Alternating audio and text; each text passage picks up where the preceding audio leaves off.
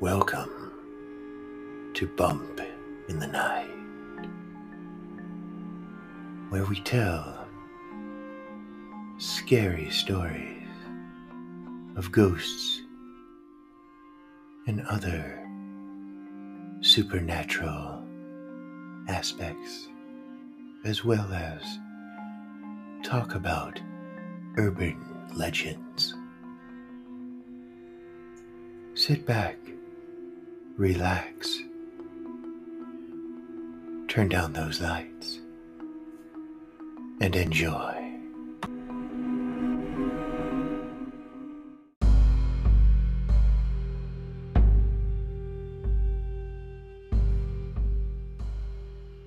Hello, and welcome to Bump in the Night.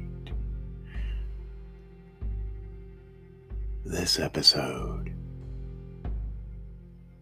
is more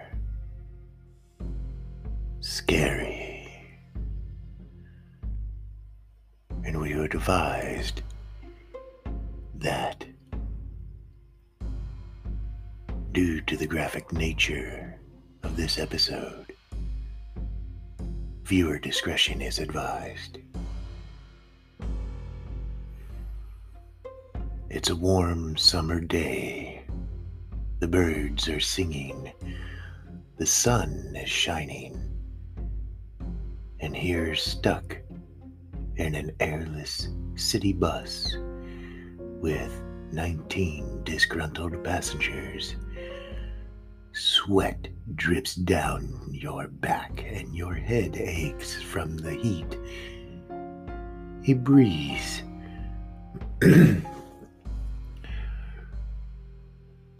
rustles the leaves on the trees outside, and all you can think about is how good it would feel to let the wind rush through your hair. You glance up at a sign above the seat. It shows a giant red X over an arm, sticking out the bus window.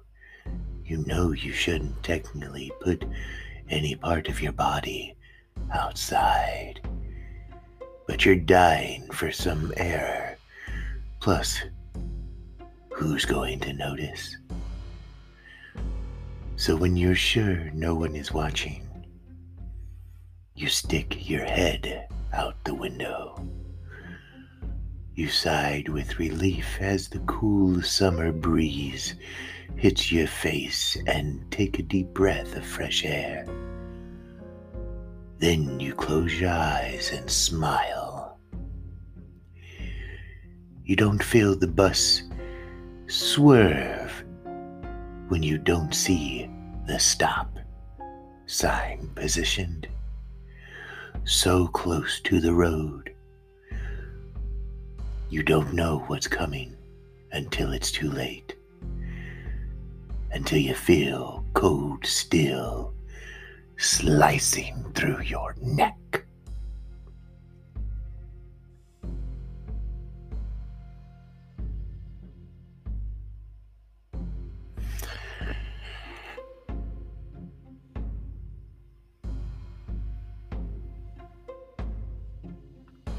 Of many of the rumors that make their way around school playgrounds and cafeterias,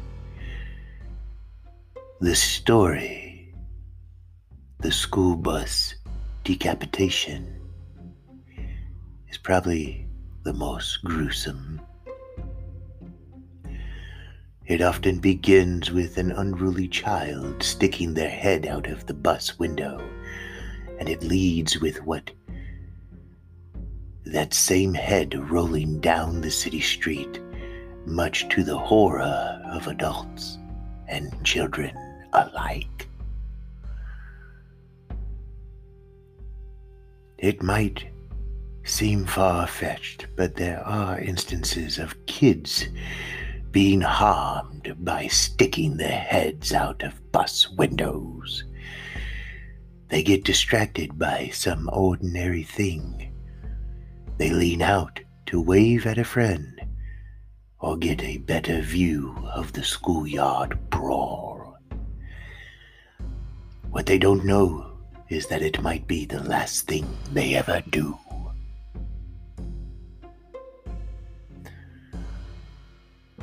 The sixth graders at Brook Lake Middle School laughed and yelled as the bus twirled away from the school building toward the old Mill Creek Bridge. Simon shifted in her seat and asked her best friend Katie if she wanted to stay play a game of Mosh. Katie tied back her bright red hair and sighed. It was too hot for mash. She smiled deviously at the closed window and said she needed some fresh air. Simone groaned.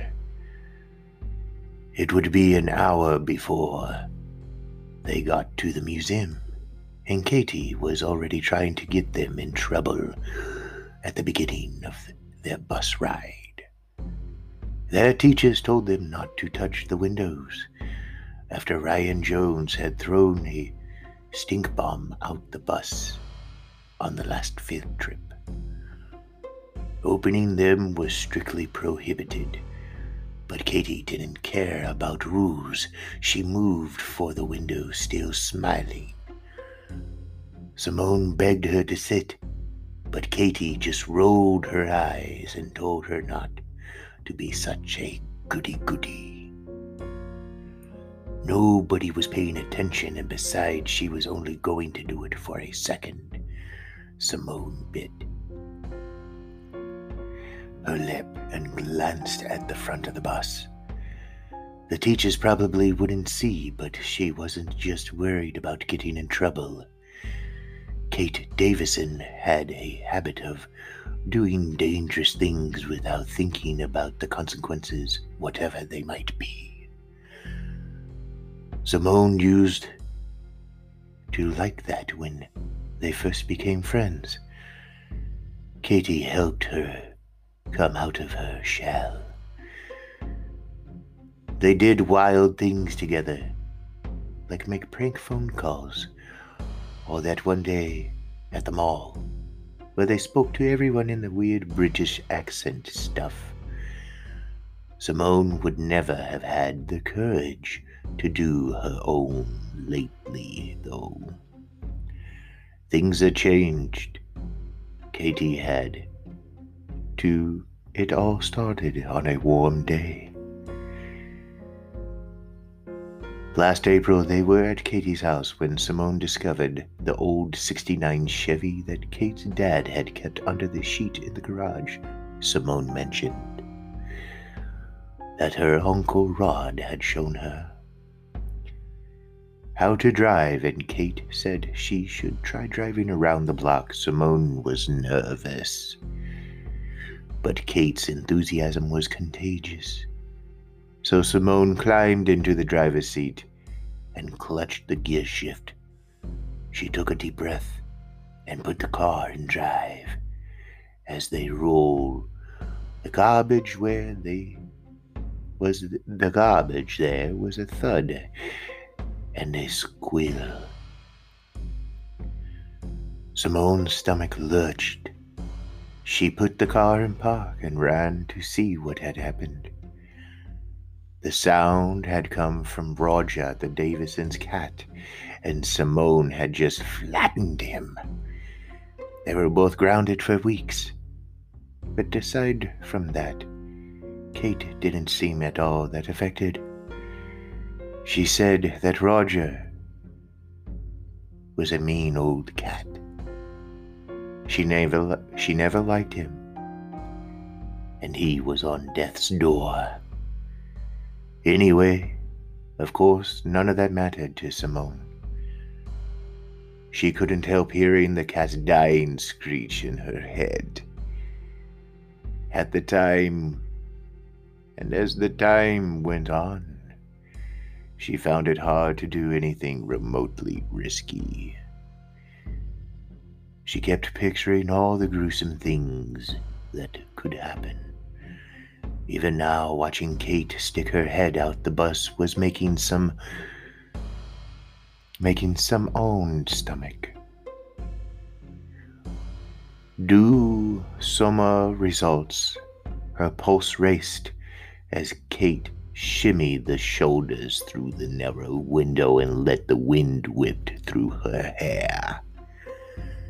She pulled on Kate's sleeve and hissed that she shout the window. Now Kate grinned.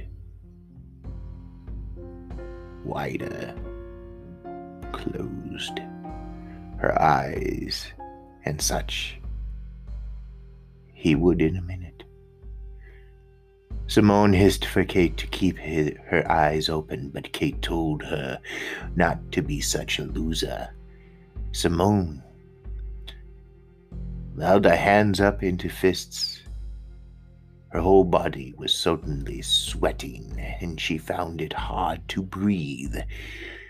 She looked anxiously toward the front of the bus, hoping a teacher would notice and make Kate stop. Judging from the drool dripping out of the sweater fast, Mr. Church wasn't waking up anytime soon.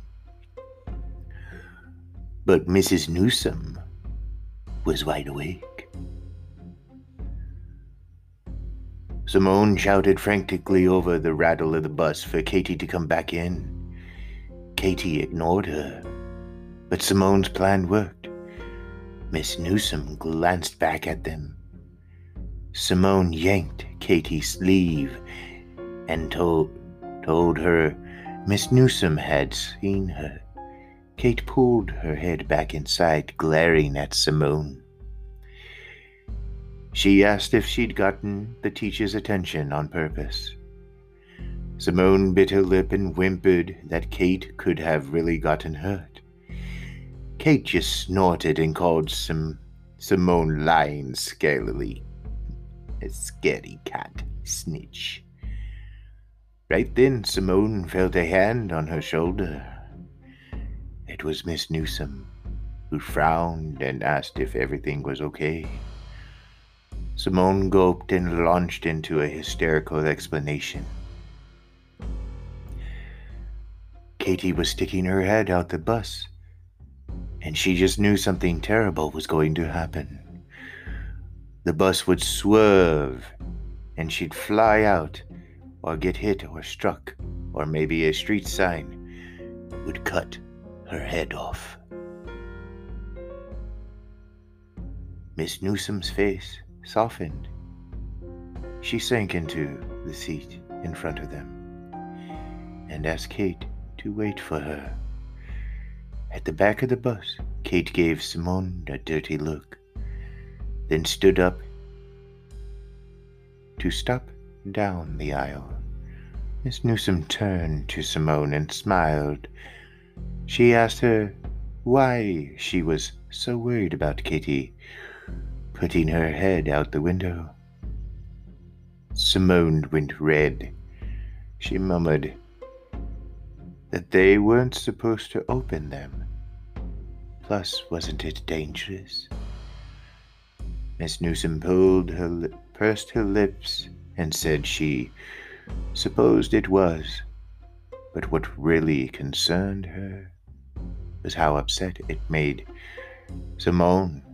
Then Miss Newsom asked her if there were a lot of things that made her so the subset Simone looked down at her hands. Do you think everybody loved Miss Newsom? She was the youngest teacher in the school, and she didn't get detentions or send people to the principal's office when kids in her class weren't doing well. She tried to help them instead of just letting them fail.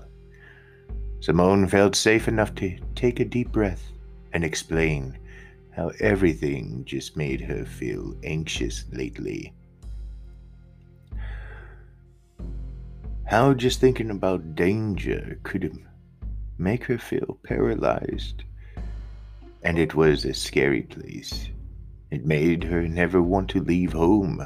Miss Newsom frowned, and children, that being paralyzed wasn't the same thing as being safe. Simone sighed and said she might be right, but she didn't know how to stop being. afraid. All the time, Miss Newsom said that she understood how she felt. Sometimes the only way to move past your fears is to face them. And if you started with little fears, soon even the big ones wouldn't seem so bad. Simone shook her head. For her, even little things were just too much, Miss Newsom nodded and curled her finger in words, beckoning Simone to lean in. Miss Newsom whispered, She really shouldn't do this, but maybe if someone saw someone else doing something scary, it might help her feel a bit braver. Miss Newsom opened the window and told Simone to watch before Simone could have checked the young teacher stuck her head partly out the window. She looked at Simone and grinned, her hair dancing in the breeze. Simone smiled back. Maybe Miss Newsom was right. Maybe this wasn't so scary. She was about to say, so when the bus swerved to enter the old covered Mill Creek Bridge, Miss Newsom Law. Your bell and Sen tripped further out the window when something slammed her backwards. Her face disappeared in the darkness of the bridge. And for a moment, Simone was confused. Then everything became crystal clear. Miss Newsom's body sank back into the seat, into her seat. Her head was gone. and gore-covered column of bone jutted up from between her shoulders, and blood spurted from the ragged remains of her neck, soaking her fiercely white blouse. Simone sat paralyzed, unable to move or make a sound. Then the body toppled forward, spraying her face with blood. That's when she screamed. Coming up. Simone is haunted by more than just her guilt.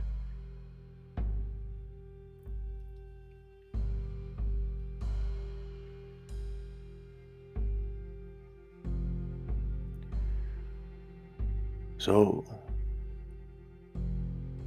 this is why we do not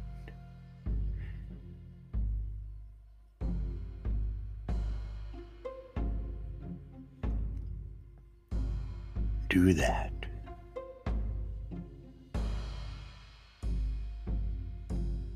Screams erupted as the students realized that Miss Newsom's headless body was slumped in the seat. Mr. Church awoke with a start and looked around in bewilderment as the driver pulled the bus off to the side of the road. Simone sat rigid in her seat, too, terrified to move.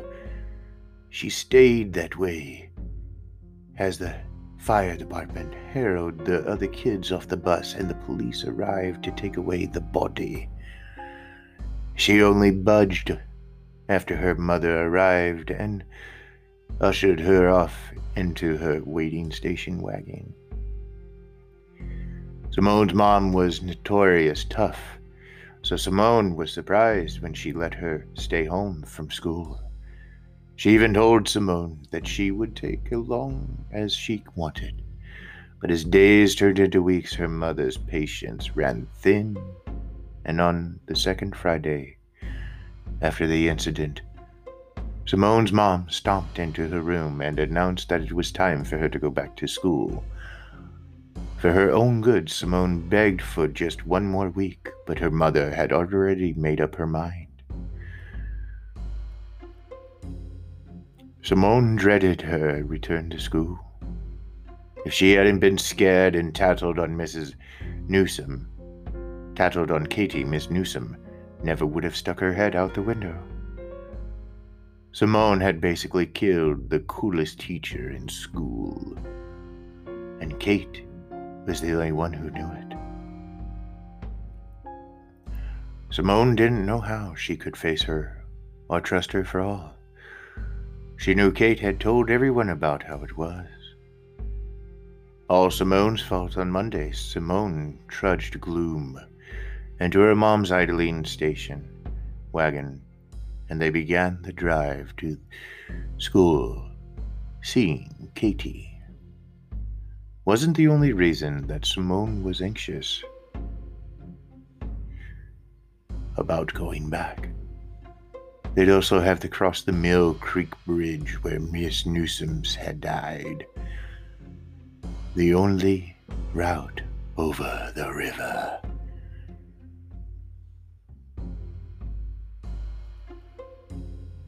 Simone been having nightmares about the bridge ever since the incident. Police had searched for weeks, but they hadn't found this head. They said it had probably washed away in the current. But in Simone's dreams, the head was still there. The dream was the same every night. She was driving Mr. Davison's Chevy.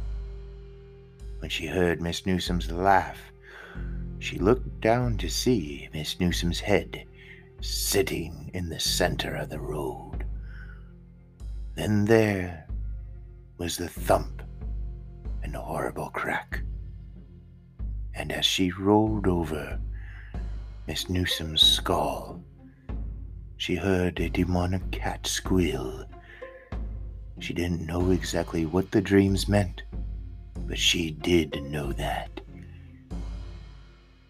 She was terrified of crossing Mill Creek her stomach tied itself into a knot as her mother drove up to the old covered bridge. She closed her eyes and tried to keep deep breaths as the car rattled through the shaded tunnel. When they finally passed into the sunshine on the other side, Simone breathed a sigh of relief. She had made it through. No severed heads, or splattered brains.